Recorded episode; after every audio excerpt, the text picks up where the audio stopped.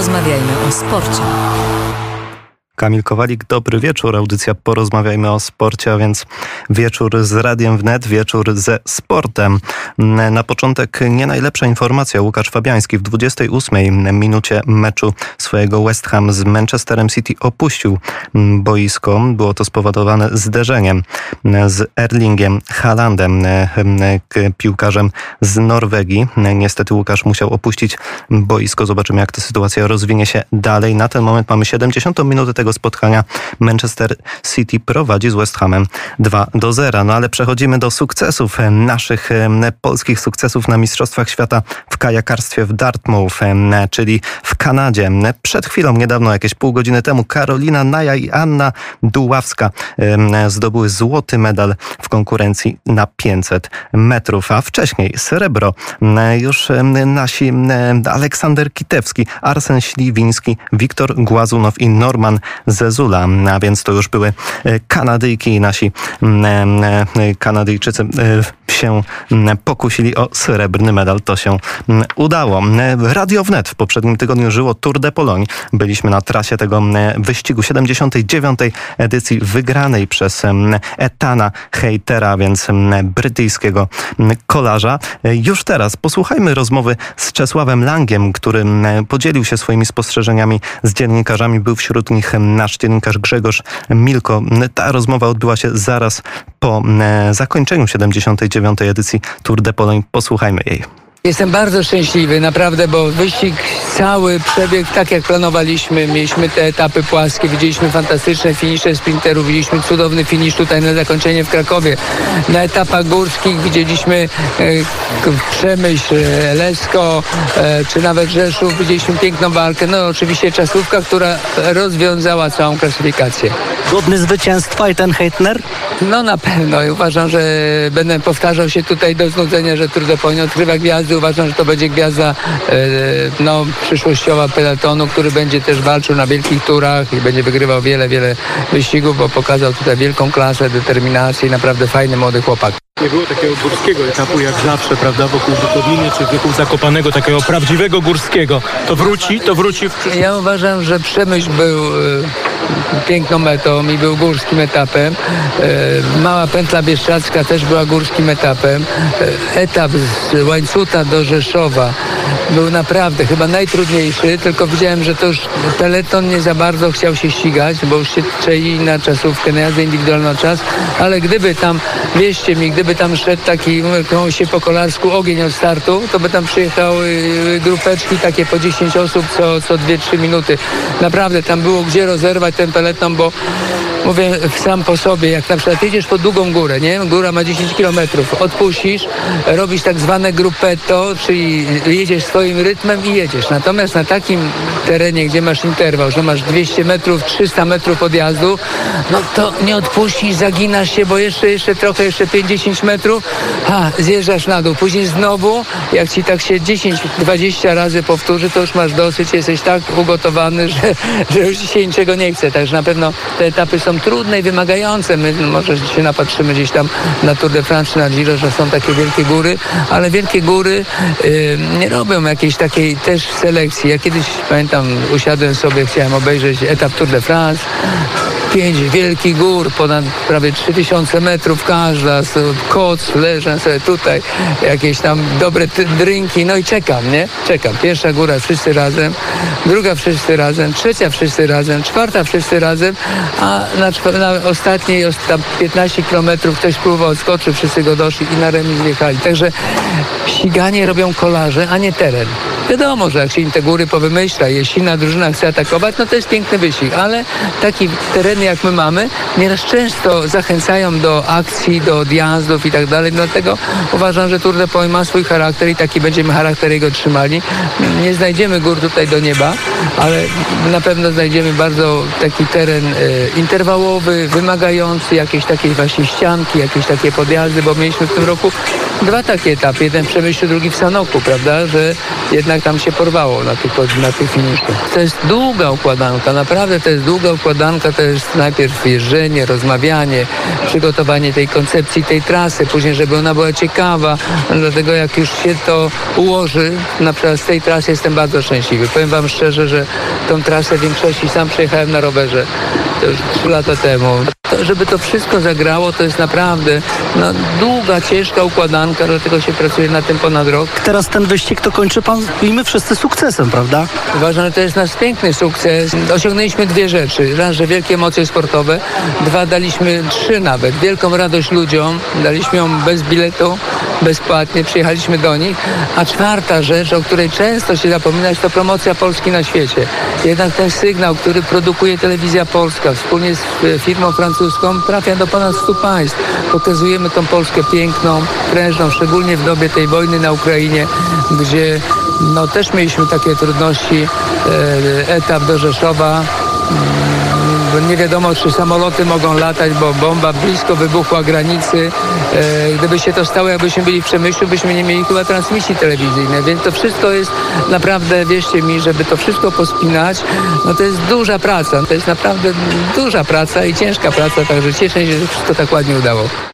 To był Czesław Lang w rozmowie z dziennikarzami po zakończeniu Tour de Pologne wygranym przez Etana Hejtera. No, trudno nie zgodzić się z tym, że rzeczywiście był to sukces. Jak co roku myślę Tour de Pologne, no jednak organizować tak duże przedsięwzięcie co roku w Polsce, chyba największe takie zdarzenie sportowe corocznie organizowane w naszym kraju. No i Tour de Pologne pod względem organizacji z pewnością nie, nie, nie ustępuje Tour de France, czy Vuelcie Espania, Rio, czy, czy Giro d'Italia. No przypomnijmy jeszcze te wyniki Etana Jonathan Hater, czyli wygrany Brytyjczyk, który też specjalizuje się w jeździe na torze. Tak naprawdę ten decydujący etap to szósty, czyli jazda na czas na Podhalu e, z Nowego Targu do Bukowiny Tatrzańskiej. Tego etapu Brytyjczyk nie wygrał, ale jednak tamten wynik dał jemu możliwość triumfu w Tour de Pologne. E, Tymen Arensman, Holender, zajął drugie miejsce ze stratą 11 sekund. No i Pelo Bilbao, więc reprezentant Hiszpanii był na miejscu trzecim. Najlepszy z Polaków Jakub Kaczmarek, strata minuty i 30 8 sekund. E, to było miejsce 20 ósme, no ale mamy też pozytywny akcent w klasyfikacji najaktywniejszego kolarza, no bo przecież ta wygrana przez Pawła e, Stosa. Niewiele e, przez Pawła Stosza, przepraszam. Najlepszy góral tutaj, także niewiele zabrakło do triumfu. Kamil Małecki przecież jeszcze mm, był e, do końca niemalże liderem tej klasyfikacji, ale e, Jarat Drisners niestety mm, ostatecznie na ostatnim etapie wyprzedził naszego rodaka. W klasyfikacji sprinterów najlepszy Francuz Arno Demar, a drużynowo najlepszy okazał się team Ineos Grenadier. No dobrze, ale my ten weekend zaczęliśmy już wspaniałym piątkowym akcentem w Barcelonie, no bo przecież Robert Lewandowski został zaprezentowany już w swoim nowym domu na Camp Nou. Była tam jego rodzina, ale byli też kibice, którzy zjawili się niezwykle tłumnie. Ponad 50, dokładnie 57 300 osób zgromadzonych na trybunach Camp Nou. Polskie transparenty, mimo że przecież byli to głównie katalończycy, to jednak wypisywali napisy po polsku, żeby lewy pod podpisał się na koszulce, żeby mm, po prostu jakoś tak poczuć tę identyfikację z polskim piłkarzem. No niezwykle nas to mm, cieszy. Sam Robert zaczął też od mm, słów po katalońsku, e, także z pewnością no, wprawił po prostu w euforię tłumy zgromadzone w Katalonii. My o tym wszystkim porozmawiamy już za momencik z Kazimierzem Romańcem, historykiem piłki nożnej. A teraz posłuchajmy utworu Guantanamera Compay Segundo. Zanim temat Roberta Lewandowskiego na antenę zapraszamy Grzegorza Milko, z którym udało nam się połączyć. Dzień dobry, cześć Grzegorzu. Dzień dobry, witam Ciebie Kamil, witam Państwa bardzo gorąco. Czes... Po, po, porozmawiajmy o sporcie. Oczywiście. Czesław Lang niezwykle zadowolony, szczęśliwy z tego rocznej edycji Tour de Pologne. Jak to wyglądało z twojej perspektywy? No bo pierwszy raz miałeś okazję jako dziennikarz towarzyszyć kolarzom. To z pewnością coś, coś niecodziennego. Tak, to jest wielka, wielka przygoda i dziennikarska i e, kogoś, kto się pasjonuje sportem, bo e, kolarstwo jest rzeczywiście bardzo piękną dyscypliną sportu i kiedy jest się tak blisko całej, całej wyprawy, całej karuzeli, no to naprawdę wygląda to, to pięknie. W piątek ruszyliśmy, w, w piątek w zasadzie też się, e, w sobotę był pierwszy etap, później w piątek zakończenie w Krakowie, no i to była jedna wielka przygoda, tych siedem etapów, e, bycie z kolarzami, z całym wyścigiem, z Czesławem Langiem, z jego ekipą od wczesnych godzin rannych do, do późnych wieczornych na trasie i w hotelach i, biurach prasowych. To naprawdę jest no, wielka przygoda. Nigdy jakoś, em, mm, to znaczy nie miałem okazji do tej pory być tak blisko całego wyścigu. Interesowałem się kolarstwem, gdzieś tam miałem okazję być na poszczególnych etapach Tour de Pologne, które gdzieś się kończyły, czy to w Warszawie, czy zaczynały, czy we Wrocławiu, ale nigdy tak blisko, więc, więc myślę sobie, że no, fantastyczna sprawa, naprawdę wielkie przeżycie i od strony dziennikarskiej, ale też od strony e, takiej pasji sportowej. Z pewnością powiedz proszę, jak to m, wyglądało od, tak od m, kulisów. Ty m, e, jeździłeś z, w samochodem w trakcie wyścigu, czy częściej czekałeś na mecie, byłeś w jakichś punktach?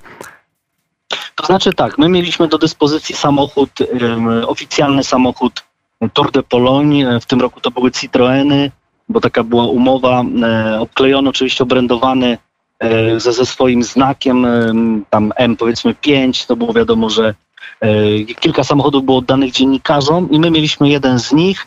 E, Karol Górka z portalu, e, z portalu sport.pl e, i e, Mateusz e, Waranka z, z Radia Z po prostu my, my przejęliśmy ten samochód i w trójkę jeździliśmy. No i to było tak, że mm, trzeba było być zawsze na starcie oczywiście przed kolarzami, wyjechać, e, wyjechać e, przed nimi, ewentualnie można było jechać za kolumną, ale to by troszeczkę jakby nie miało sensu z pozycji takiej dziennikarskiej. My nie mogliśmy być blisko peletonu, bowiem no, nie wolno przeszkadzać. Tylko dwa samochody miały taką możliwość, żeby być blisko kolarzy. No, po- pomijam motory, prawda? No bo motor, motor to jest jakby trochę inna sprawa, y, a więc y, czy operatorzy kamer, czy sędzia, czy y, marszandzi tak zwani, którzy na motorach obsługiwali trasę, ale samochody tylko dwa były bardzo blisko. To dyrektorski Czesława Langa, czarny Citroën obklejony, a także e, samochód, który, e, który, z którego dwoje, dwoje dziennikarzy portalu na szosie pisało relację, e, taką, taką jeden do jednego. Tak jakby powiedzmy transmisja telewizyjna.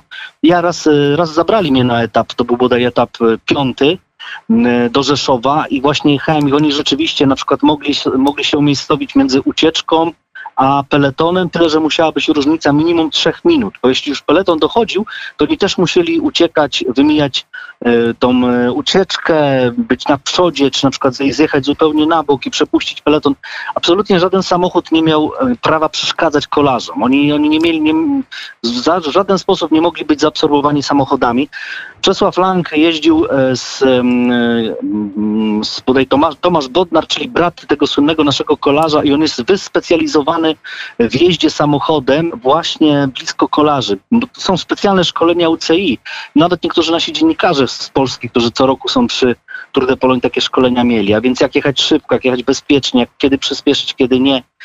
Czesław Lang poruszając się takim samochodem po prostu, no naprawdę, on się przemykał jak, jak, jak jechał na rowerze niemalże. No jasne, to na pewno bo- też, bo te, też sztuka, czyli są te dwa em, samochody uprzywilejowane. A powiedz proszę jeszcze, tak.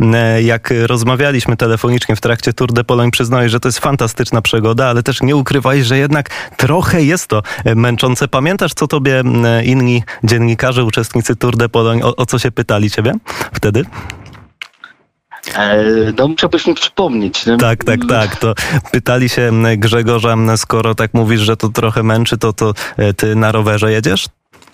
No właśnie, tak, tak, bo to też rzeczywiście w takim momencie to tak mogło wyglądać. To nasz e, kolega Łukasz Jankowski spytał mnie, czy skoro to takie męczące, czy jadę na rowerze. Mówię oczywiście, że nie, ale, ale rzeczywiście to takie tempo, ta, e, ta taka e, intensywność tego wszystkiego, od samego, skoro świt, można powiedzieć, gdzieś tam się wstawał, później cały czas gdzieś tam człowiek tym żył i to było, to było takie bardzo intensywne, ale jakby pozytywnie, no. Wiadomo, że kolarze się męczyli bardziej. Zresztą nawet niektórzy z nich, bo jest taka zasada, że transfer od, z linii mety do hotelu dla, niko, dla kogokolwiek, kto uczestniczy w wyścigu, czy to są dziennikarze, czy grupy kolarskie, nie może trwać dłużej niż dwa- dwie godziny. Ale zdarzało się e, jedna z, no, po prostu, że czasami, e, czasami kolarze po etapie e, gdzieś tam dwie godziny jechali, no prawie powiedzmy dwie godziny do hotelu, gdzieś tam się pojawiły takie, że, że, że trochę ta logistyka, że za, za długie są te transfery. Jasne, Ale bo to jest wszystko oczywiście... w granicach, w granicach przepisów UCI. Wielkie- I po prostu, no, Tak, to oczywiście jest wielkie wyzwanie organizacyjne, no ale Czesław Lang już ma takie doświadczenie, że tu rzeczywiście no, trudno mówić o jakichkolwiek wpadkach. Myślę, Grzegorzu, że śmiało możemy od wszystkich e, słuchaczy przekazać Tobie wielkie podziękowania za, te, za ten tydzień z Tour de Polonii. Też dziękuję za dzisiaj, bo już musimy trochę biec. Mamy Jasne, jeszcze Podkręcamy tempo, Jasne. pewnie, pewnie. Dobrze. Inaczej, inaczej się to Kamil słucha z perspektywy prowadzącego, a zupełnie inaczej, kiedy się o tym opowiada, ale absolutnie e, rozumiem Ciebie bardzo, jak mało kto i jak najbardziej już przekazuję Ci antenę i po prostu, e, a myślę sobie tak, możemy tak podsumować, że na pewno do tego wszystkiego będziemy wracać, bo kolarstwo jest piękne i ten wyścig gdzieś tam na pewno będzie nam jeszcze towarzyszył przez jakiś czas. z pewnością. Bardzo dziękuję Grzegorzu. To był Grzegorz Milko, szef redakcji sportowej Radia Wnet. Do usłyszenia. Słuchacie Państwo audycji Porozmawiajmy o sporcie i będziemy rozmawiać o Robercie Lewandowskim. A, naszym gościem jest Kazimierz Romaniec, historyk piłki nożnej, stały gość Radia Wnet. Dobry wieczór, panie Kazimierzu. Dobry wieczór, bardzo mi przyjemnie. W piątek Robert Lewandowski został zaprezentowany na Camp Nou. Ponad 55, 57 nawet ponad tysięcy ludzi zostało, zgromadziło się na obiekcie w Barcelonie. E, Euforia zapanowała w Katalonii, tak też głosił tytuł jednego z tamtejszych e, czasopism e, w sobotę. Jak odbiera to historyk piłki nożnej, to piątkowe wydarzenie? No cóż, y, ja to odbieram w ten sposób, że w ogóle był pan łaskawy tutaj powiedzieć o tych 55-57 tysiącach y, widzów zgromadzonych na Camp Nou. Y, No z perspektywy historycznej, jak na to patrzymy, to Lewandowski można powiedzieć, że jest na, między czwartym a szóstym miejscem w tego rodzaju y, imprezach, bo jest między Neymarem a Kaką. Neymar w 2013, y, jak się pisze, zgromadził 57 tysięcy właśnie, a Kaka w 2009 czy Neymar do Barcelony, a Kaka do Realu Madryt y, 55 tysięcy y, zgromadził. Żeby uzupełnić ten wątek statystyczny wstępnie tutaj, jak sobie rozmawiamy, to powiem, że największą ilość kibiców zgromadziła prezentacja y, Cristiano Ronaldo, kiedy ten przychodził do Realu Madryt w 2009 roku. No i wedle y, danych, które są w tej chwili w obrocie, no 75 tysięcy ludzi było e, wtedy na Santiago Bernabeu. Ale myślę, że najbardziej taką em, historycznie e, prezentacją, która chyba zapada w pamięć można ją obejrzeć zresz- zresztą też wspaniale w filmie, filmie o tym wybitnym, e, genialnym piłkarzu, to była prezentacja Diego Armando Maradony w Napoli. W 1984 roku, kiedy przechodził on z Barcelony do Napoli, na stadio San Paulo, e, na stadio San Paulo zgromadziło się 65 tysięcy ludzi. I od tej pory w zasadzie możemy mówić o tego typu imprezach, bo tak, tak to trzeba nazwać. Mhm, Ja czyli w tej, w tej to- statystyce teraz Robert Lewandowski też po prostu no e, bryluje. Jest, jest w czołówce, no jest w czołówce. tak jest. Ale zwróćmy uwagę, zwróćmy uwagę, że jednak nie jest to Zerwało nam połączenie z panem. Tak, nie, już, już, już jesteśmy, już jesteśmy z powrotem.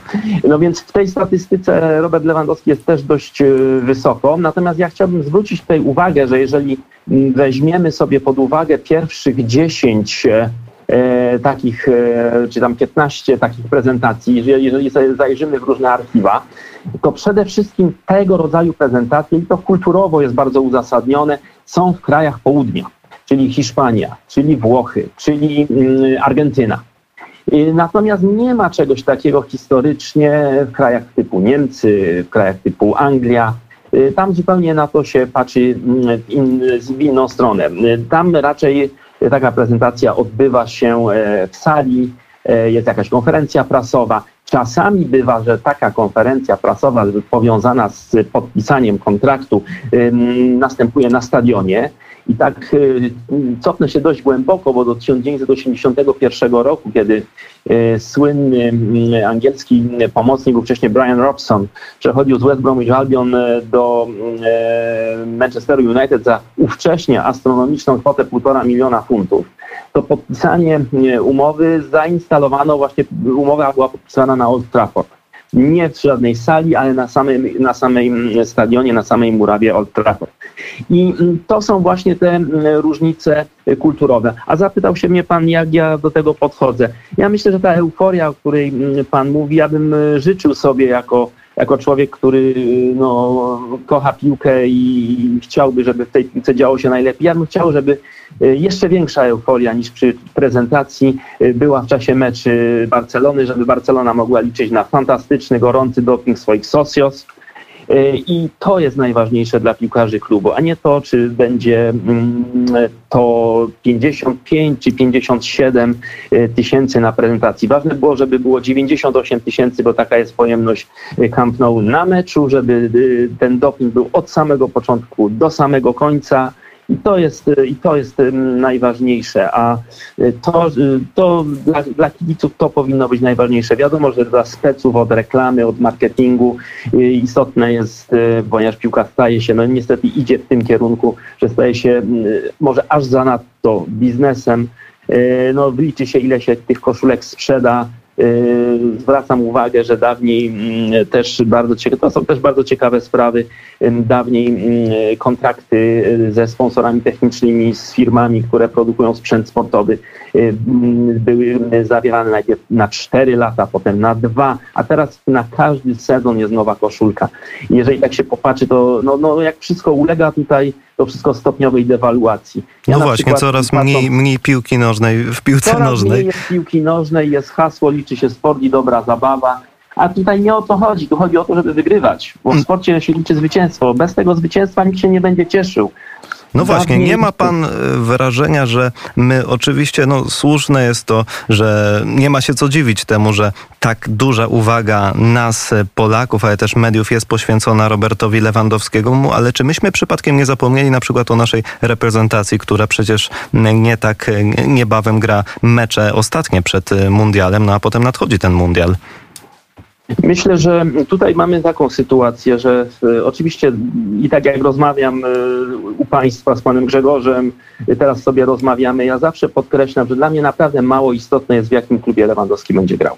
Czy on grałby w Bayernie, czy grałby w Barcelonie. Dla mnie najistotniejsze jest, żeby on grał był w świetnej dyspozycji, dał jak najwięcej reprezentacji Polski e, podczas Mistrzostw Świata, żeby mógł powiedzieć, że e, no, ten występ na Mistrzostwach Europy, gdzie on w zasadzie była to jedyna impreza mm, Mistrzostw Europy w 2021 z 20 roku, e, kiedy naprawdę zagrał po raz pierwszy na miarę swoich możliwości i rzeczywiście tą drużynę ciągnął za sobą. Miał rzeczywiście taki mm, wpływ na tą drużynę, że, że, że, że było widać, że ta jego działka jest rzeczywiście adekwatna do roli, jaką rzeczywiście powinien odgrywać. Wszystkie pozostałe jego imprezy mistrzowskie no, były mniejszym lub większym rozczarowaniem, trzeba sobie tutaj powiedzieć, z różnych powodów. No, no niemniej efekt był taki, jaki był. Także ja oczywiście siłą rzeczy mamy troszeczkę jeszcze sezon okna transferowego, sezon ogórkowy. Ja tutaj e, no też trzeba powiedzieć, że media muszą z czegoś żyć oczywiście e, w obecnej masie one muszą transmitować. Natomiast ja przyznam szczerze, sam nie oglądałem tego bezpośrednio, nie uważałem to za nic istotnego z mojej perspektywy. Obejrzałem sobie skróty potem w, w mediach, jak to pokazują. Mm, bo dlatego, że no, z przyjemnością obejrzę za tydzień e, w weekend e, pierwszy mecz Barcelony z Rayo Vallecano. To jest dla mnie istota rzeczy w piłce nożnej, obejrzenie meczu, a nie oglądanie mm, pre prezentacji. Dla mnie najlepszą prezentacją na Lewandowskiego będzie, jeżeli on wyjdzie, strzeli dwie bramki, a Barcelona wygra. No właśnie, zależy nam na tym, tak jak pan powiedział, aby Robert Lewandowski grał dobrze w reprezentacji. Nie mamy wątpliwości co do tego, że on wyniesie, da coś drużynie z Barcelony, a czy Barcelona da coś Robertowi, czy to będzie dla niego ważne doświadczenie, które pozytywnie przeniesie się, przełoży się na niego, na jego występy w reprezentacji? Trzeba być dobrej myśli, ja uważam. Y, patrząc na to, jaką determinacją Robert Lewandowski walczył o przeniesienie się do Barcelony, myślę, że jest to, y, jest to coś, na czym mu bardzo zależało. Jest to, wiemy i powszechnie jest to wiadomo, że jest to człowiek niesłychanie konsekwentny w swoim, w swoim działaniu. Jeżeli sobie popatrzymy na jego karierę, to te poszczególne etapy kariery to można tak linijką odmierzać nawet powiedziałbym, bo y, Borussia Dortmund lata 4, potem mamy Bayern Monachium lat 8 i to tak jest wszystko bardzo dobrze zaplanowane. Myślę, że ta jego determinacja, myślę, że te informacje mm, o tym, jak w dobrym samopoczuciu on jest, y, przenosząc się do Barcelony, no to mm, trzeba być tutaj mm, optymistą, trzeba być, y, no, człowiek szczęśliwy jest lepszy, prawda? Y, jeżeli mu się to wszystko układa, może z siebie więcej dać. Więc wierzmy w to, że to przeniesienie dla niego będzie czymś dobrym, czymś, e, co rozwinie go jeszcze bardziej i z czego my jako e, kibice reprezentacji narodowej będziemy mogli skorzystać. Może potrzebował właśnie tej zmiany kulturowej, o której pan mówił, tej zabawy charakterystycznej dla narodów południowych. Wracamy ja do początku naszej mówię rozmowy. o zabawie to nie, nie, nie, bo zabawa to jest coś innego tutaj. O czymś innym chciałem powiedzieć, bo ja tutaj po zabawę mówię w sensie takim ironicznym. E, e, powiedziałem w sensie takiej McDonaldyzacji piłki nożnej, którą obserwujemy pod pewnym, w pewnym zakresie, gdzie często mm, czasami zdarza się, że kibice, które chodzą, którzy chodzą na mecz, nie wiedzą na co idą tak naprawdę i nie wiedzą, jakie drużyny w skrajnym przypadku ze sobą grają. Jeśli chodzi o zabawę w tym sensie pozytywnym, o którym Pan y, wspomina, no to na pewno ta atmosfera fiesty, ta atmosfera po tym zorganizowaniu niemieckim, y, to, to, to wejście w taką atmosferę właśnie fiesty, atmosferę święta, ale takiego w tym pozytywnym słowa tego znaczeniu, z którego Barcelona była znana, a która ostatnio właśnie troszeczkę jak gdyby przygasało. No, miejmy nadzieję, że Lewandowski to ożywi, da wiarę kibicom, że Barcelona może być znowu wielka i że może rywalizować skutecznie z Realem, który ostatnio, przez ostatnie lata i zarówno z Realem, jak i z Atletico Madryt, nie zapominajmy o tym. Ja bym sobie życzył, żeby, yy, bo jak tak patrzę na Ligę Hiszpańską, nie jest to moja liga pierwszego wyboru, ale oczywiście śledzę ją bardzo yy, uważnie, to dla mnie najlepszych kibiców w Hiszpanii ma Atletico Madryt, bezwzględnie. To są kibice, którzy naprawdę dopingują. To jest najlepsza publika i może jeszcze Atletic Bilbao to, to są dwie najlepsze publiki w Hiszpanii. Ja mam takie wrażenie, że kibice Realu i kibice Barcelony są, ta, są tacy spasieni, tak bym to powiedział. No to mamy nadzieję, że Robert Lewandowski tę sytuację zmieni. Że, że, że Lewandowski to ożywi, że to będzie coś, e, coś nowego. Dobrze, ja bardzo dziękuję za tę rozmowę. Musimy już kończyć, bo dzisiaj sytuacja napięta. Jeszcze musimy Rozumiem. dwie różne dyscypliny tutaj zmieścić w naszej audycji. Bardzo dziękuję. Naszym gościem był Kazimierz Romaniec, historyk piłki bardzo nożnej. Dziękuję, do widzenia. Do usłyszenia. Słuchacie Państwo audycji Porozmawiajmy o sporcie i przechodzimy do królowej sportów motorowych, a więc Formuły 1. Naszym gościem jest Paweł Surynowicz, redaktor naczelny miesięcznika Polski Karting. Dobry wieczór. Dobry wieczór wszystkim, witam serdecznie. Tydzień temu byliśmy mm, zaskoczeni co nieco mm, tym, że Sebastian Vettel podjął już decyzję o tym, że zakończy karierę. No a kilka dni później świat Formuły 1 doznał wręcz szoku, bowiem okazało się, że dwukrotny mistrz świata Fernando Alonso opuszcza szeregi zespołu Alpin i dołączy właśnie do Astona Martina, zastępując tam e, Sebastiana Vettela. Uważa pan to za dobry ruch Hiszpana? Nie, no oczywiście nie, ale hmm, no, y, może zacznijmy od początku, bo, bo mamy teraz w Formule 1 taki y, okres wakacyjny, jest y, kilka tygodni przerwy. No i oczywiście e, w tym czasie dochodzi do takiej e, no, giełdy transferowej, tak to można e, określić. Trwają negocjacje, kierowcy rozmawiają z teamami, teamy z kierowcami. Niektórzy już podpisują umowy na, na kolejne sezony, ale trzeba pamiętać, że w Formule 1 bardzo rzadko zdarza się tak, żeby jakiś ruch zaskoczył wszystkich. A to, co zrobił Fernando Alonso, to był właśnie taki ruch, który zaskoczył wszystkich, łącznie z jego teamem, bo e, no, to, że kibice albo dziennikarze się dowiadują o pewnych ruchach transferowych z e, informacji prasowych, to jest coś normalnego, ale jeżeli ale jeżeli się dowiaduje team o przejściu swojego kierowcy z prasówki, no to już y, niekoniecznie chyba jest ok. Natomiast y, no, mówi się, że Fernando Alonso y, zrobił to, co lubi najbardziej, czyli taką zadymę, bo wywołał niezwykłe poruszenie na wyścigowym padoku i w mediach również. Oczywiście zaczęło się od tego, że Sebastian Vettel ogłosił zakończenie kariery i odejście ze Stona Marcin, z Martina. No i oczywiście natychmiast pojawiły się pogłoski o ruchach y, kadrowych, transferowych, y, przy czym musimy pamiętać to, co, to, co powiedziałem wcześniej, że to nie jest, zasko- znaczy w F1 nie ma zaskoczeń, nie ma, nie ma jakichś spektakularnych przejść, y, tak jak dzisiaj mamy właśnie tą burzę wywołaną przez Alonso. Tam y, od, z góry wiadomo już mniej więcej od y, miesięcy, kto gdzie przejdzie, jaki jest ten ruch transferowy. Niby Natomiast- tak, ale y, jeszcze e, wspomniał pan o tym, że mm, e, Alonso zaskoczył swój zespół, zaskoczył Alpin, a Alpin niedługo po tym zdaje się, że został zaskoczony e, po raz drugi przez Oscara Piastriego. No właśnie, no tutaj jest bardzo ciekawa sytuacja, bo jeszcze w lipcu, a, a y, ten początek tygodnia, y, tego, który się właśnie kończy, jest początkiem miesiąca y, i to jest bardzo, bardzo ważne, bo jeszcze pod koniec lipca y, Otmar Schaffnauer, czyli szef Alpina, mówił, że y, zarówno Alonso, jak i Piastri znajdą się w składzie w sezonie 2023.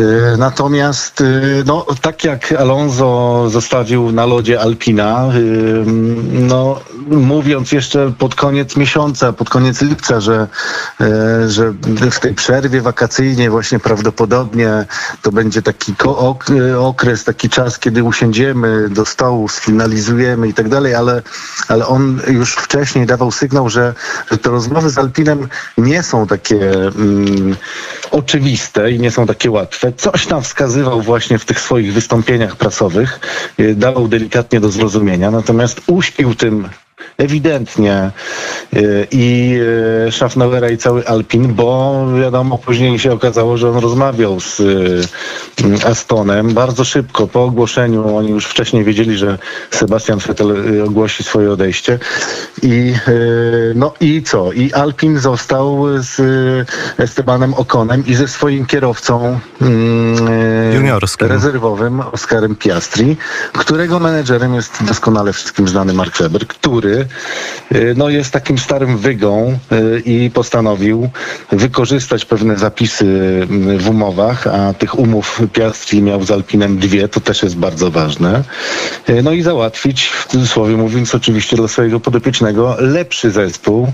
No chociaż Alpin, ekipa bardzo dobra, mająca świetne samochody, no ale z tym z tym, y, można powiedzieć, z tą wizerunkową klapą będzie musiała, y, musiała sobie poradzić, bo oni natychmiast po odejściu y, Alonso i po tym ogłoszeniu, że Alonso będzie za Aston Martinie, y, y, ogłosili, że y, mają drugiego kierowcę, jest Oscar Piastri, przecież y, mistrz F3, mistrz F2, jeden z najbardziej utalentowanych w ogóle kierowców.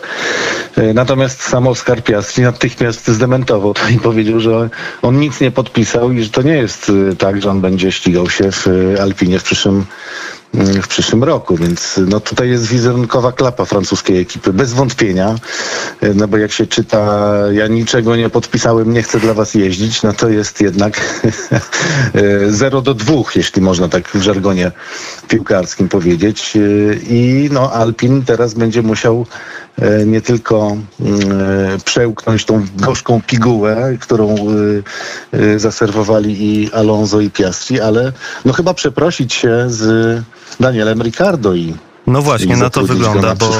Oscar Piastri prawdopodobnie trafi do McLarena. Niektórzy mówią, że to już jest y, z grubsza dopięta sprawa, natomiast y, Alpin może wybrać Daniela Ricardo, ale czy nie lepiej pokusić się na przykład o Mika Schumachera, który może nie prezentuje fenomenalnej formy, ale jednak może Alpin powinno szukać czegoś, czegoś innego, nowego rozwiązania, bo Daniel Ricardo no ostatnie lata ma przeciętne. No tak, no Daniel Ricciardo wyrasta na takiego głównego przegranego wśród kierowców w tej sytuacji, no bo przecież y, pamiętamy, że do McLarena dołączył jako gwiazda z taką trzyletnią umową, czyli z takim żelaznym kontraktem. Miał być liderem tego, y, tego zespołu, a został przecież dominowany przez Lando Norrisa i poza takimi pojedynczymi weekendami y, regularnie no, był jednak słabszy od, od swojego partnera. No ale przecież kilka lat temu Ricardo był jeszcze wymieniany jako taka główna y, przyszła gwiazda F1. Y, No teraz został no tak y, potraktowany ba- bardzo nieprzyjemnie, bo został zwolniony. McLaren wypłacił mu oczywiście odszkodowanie. No i w jego miejsce zatr- zatrudni debiutanta, bo pamiętajmy, że Oscar Piastri, mimo że jest gwiazdą, taką wschodzącą gwiazdą, to jeszcze nie wystąpił w Formule 1, nie ma żadnego, żadnego wyścigu przejechanego. No i oczywiście no można się zastanawiać, czy to jest dobry, dobre posunięcie. Dla e, Daniela Ricardo bardzo dobre, e, no bo, no bo gdzie powinien iść? No ja myślę, że powinien się przeprosić z Alpinem i, i francuska ekipa mm, powinna postawić na Daniela Ricardo, bo to jest e, naprawdę bardzo dobry kierowca z ugruntowaną marką, no ale tutaj właśnie jest ten element taki, że w 2020 roku przecież postanowił odejść z Alpina do McLarena, więc ale z drugiej strony Francuzi no, potrzebują dobrego kierowcy, a nikogo lepszego bez kontraktu w tym momencie od Daniela Ricardo tak naprawdę nie ma, no bo, no bo przecież y, młody Schumacher też jest związany umową. No tak, z doświadczonych kierowców rzeczywiście tylko pozostaje Daniel Ricardo, a Esteban Ocon e, no, nie wyróżnia się szczególnie, chociaż do tej pory zgromadził więcej punktów od Fernando e, Alonso, no ale też Alonso miał sporo pecha.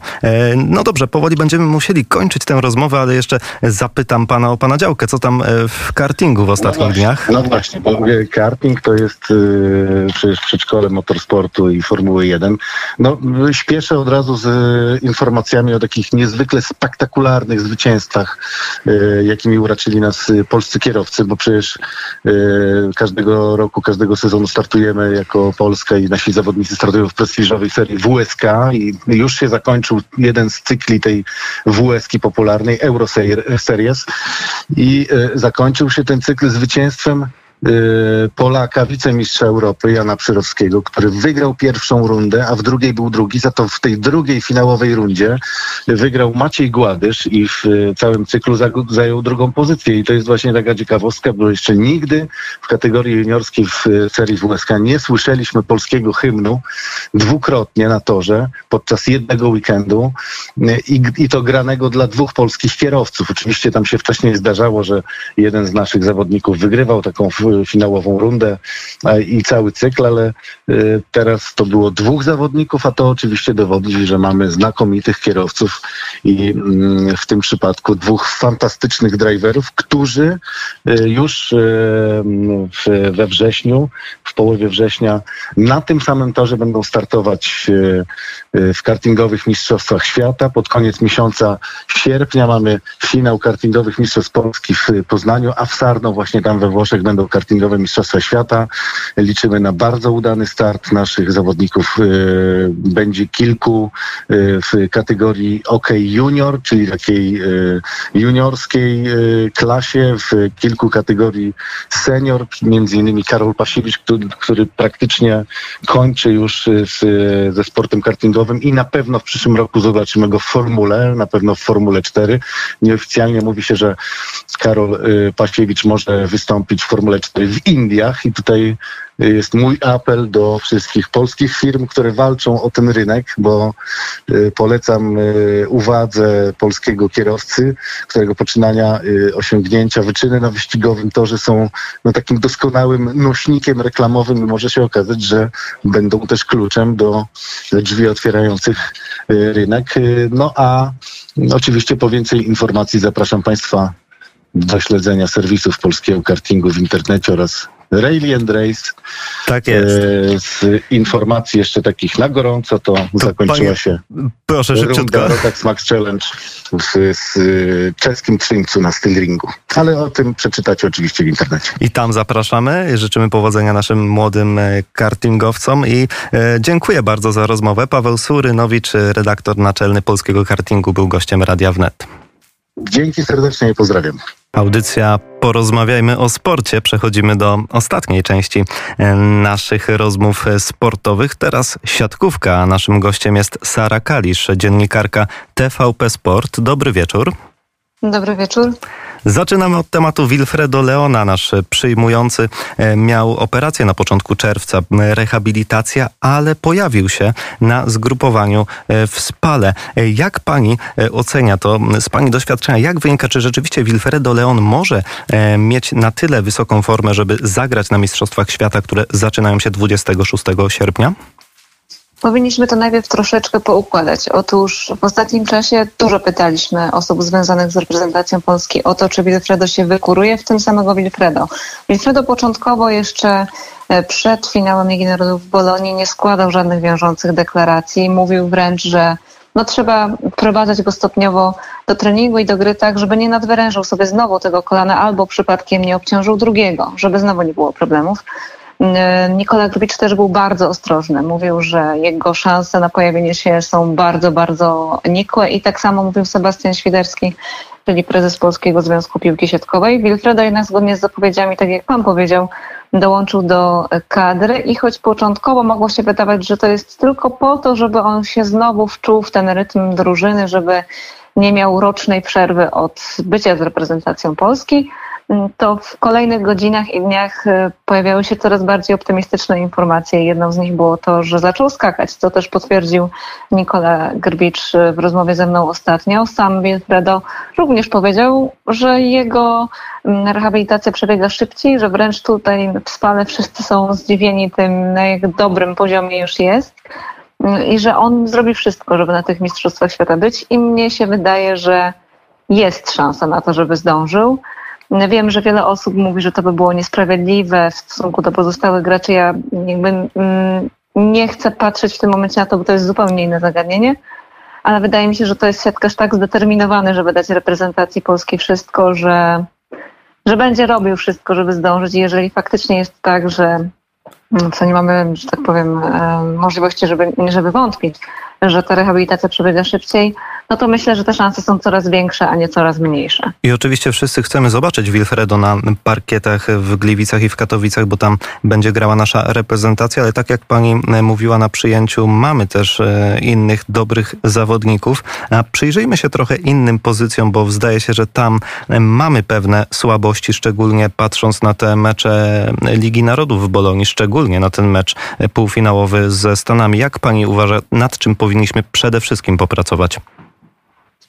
Ja myślę, że na tym, by mm, realizować to, co Nikola Grubicz mówił od początku, nie ma znaczenia, w którym momencie meczu jesteśmy, nie ma znaczenia to, czy w danej chwili przegrywa się 0 do 2 i trzeba wejść na zmianę w trzecim secie i spróbować coś zmienić na, na parkiecie. To takie odcięcie się od tej rzeczywistości, która jest na boisku w kontekście wyniku, myślę, że jest bardzo cenne i też przecież pomaga siatkarzom. Pamiętamy mecze tej ostatniej fazy Mistrzostw Świata półfinał z USA 2018, kiedy doszło nam strasznie pod górę w e, meczu z Amerykanami. Olek Śliwka wszedł jak gdyby było cały czas na tablicy 0 do 0 i wszystko trzeba było zacząć od nowa. I zmienił ten mecz, zmienił jego przebieg. Awansowaliśmy wtedy do, do finału i obroniliśmy ten tytuł. Myślę, że to jest absolutna taka podstawa, o której każdy siatkarz, który wchodzi z ławki, Mm, musi zaczynać generalnie e, wchodzenie na boisko, że jest 0-0. Chociaż na tablicy wyników jest inny wynik, to dla mnie w głowie jest 0-0. Mhm, czyli nastawienie dużo większe, tak, psychiczne. Pójdzie, no, tak, a czy, czy też nie brakuje nam jednak trochę tych umiejętności, bo tak patrząc na rozegranie Marcina Janusza, Grzegorza Łomacza, czy, te, czy to nie, nie jest gra jednak trochę zbyt sztampowa jak na rywalizację z, ze Stanami, z Włochami, z Francją? Tutaj się można spierać. Pamiętajmy, że w przypadku Marcina Janusza trzeba brać pod uwagę to, że to jest chłopak, który w kadrze nie grał jeszcze o wielkie rzeczy. On grał w Lidze Narodów, on zdobył brązowy medal Ligi Narodów, e, wygrywał rzecz jasna z Zaksą Kędzierzym Koźle najważniejsze rozgrywki klubowe, no, ale kadra i noszenie koszulki reprezentacyjnej to jest zupełnie co innego. Ja uważam, że względem nad poprzednich na pewno widać dużą wariantywność gry. Pewnie momentami jest problem z dokładnością, ale mm, licząc jakieś tam błędy w poszczególnych meczach, szczególnie tej, tej końcówki w Bolonii, inni rozgrywający też nie zawsze byli dokładni, a wręcz momentami Marcin był dokładniejszy e, od swoich rywali. Egzekucja tego, co on wykonuje na rozegranie, to jest inna sprawa, tak? Bo pamiętajmy, że to jest system naczyń połączonych. I Mhm. jeżeli atakujący nie będzie w dobrej dyspozycji albo będzie mniej trochę pewny siebie, no to też może mieć problem z tym, żeby skończyć piłkę. Co do Grzegorza, to jest zawodnik, który jest zmiennikiem i pamiętajmy, że my potrzebujemy stabilnego zmiennika, który zmienia grę, a Grzegorz to daje za każdym razem, bo to jest e, rozgrywający, który z kolei bardzo lubi grać w prześrodkowych i świetnie sobie z tym daje radę. I dlatego wydaje mi się też, że mm, o niego bym się nie martwiła, e, o, o tę zmianę. Ym, Dajmy temu czas. Teraz będzie doskonała okazja do tego, żeby mm, zobaczyć, y, na jakim poziomie jest reprezentacja przed Mistrzostwami Świata, bo przed nami cała masa sparingów. No właśnie, myślę, że- memoriał Wagnera jak najbardziej. Tak, Jeszcze tak, tak. tylko króciutko na koniec chciałbym się zapytać, czy zgodzi się pani z tezą, że Francja jest y, faworytem, a nie my przed tymi Mistrzostwami Świata? Ja, jak ktoś mnie pytał nawet na Twitterze, czy uważam, że Polska, czy jaki wynik mnie satysfakcjonował, to mówię, że tym wynikiem byłby brązowy medal. No, To oczywiście wielkim marzeniem jest to, żeby się wpisać do tego kanonu zespołów, które trzy razy z rzędu zdobywało Mistrzostwo Świata i to było fantastyczne. Ale wiem, że dużo się zmieniło. Zmienił się znowu trener, znowu zmienił się schemat, bo o ile Mm, Była też zmiana, jeśli chodzi o Mistrzostwo Świata 2018, był nowy trener i tak dalej, to ta kadra jest o tyle różna, że też się zmieniła personalnie, że jest nowy rozgrywający, nowe siły na skrzydłach. Mhm, oczywiście. Bardzo I dziękuję się, tak, za tak, ten komentarz. Musimy kończyć, bo już za moment Francja Elżbieta. Elżbiety Ruman. Y, No dobrze, to Francja jest faworytem, także przystępujemy z roli takiego troszeczkę drożyny, która się przygląda, no ale będziemy atakować. Jesteśmy przecież u siebie, jesteśmy mistrzami świata. Bardzo dziękuję za tę e, rozmowę. Dziękuję. Sara Kalisz z TVP Sport była naszym gościem. Dziękuję. I to wszystko, drodzy Państwo, w audycji Porozmawiajmy o sporcie. Do usłyszenia już za tydzień. Dziękuję. Kamil Kowalik.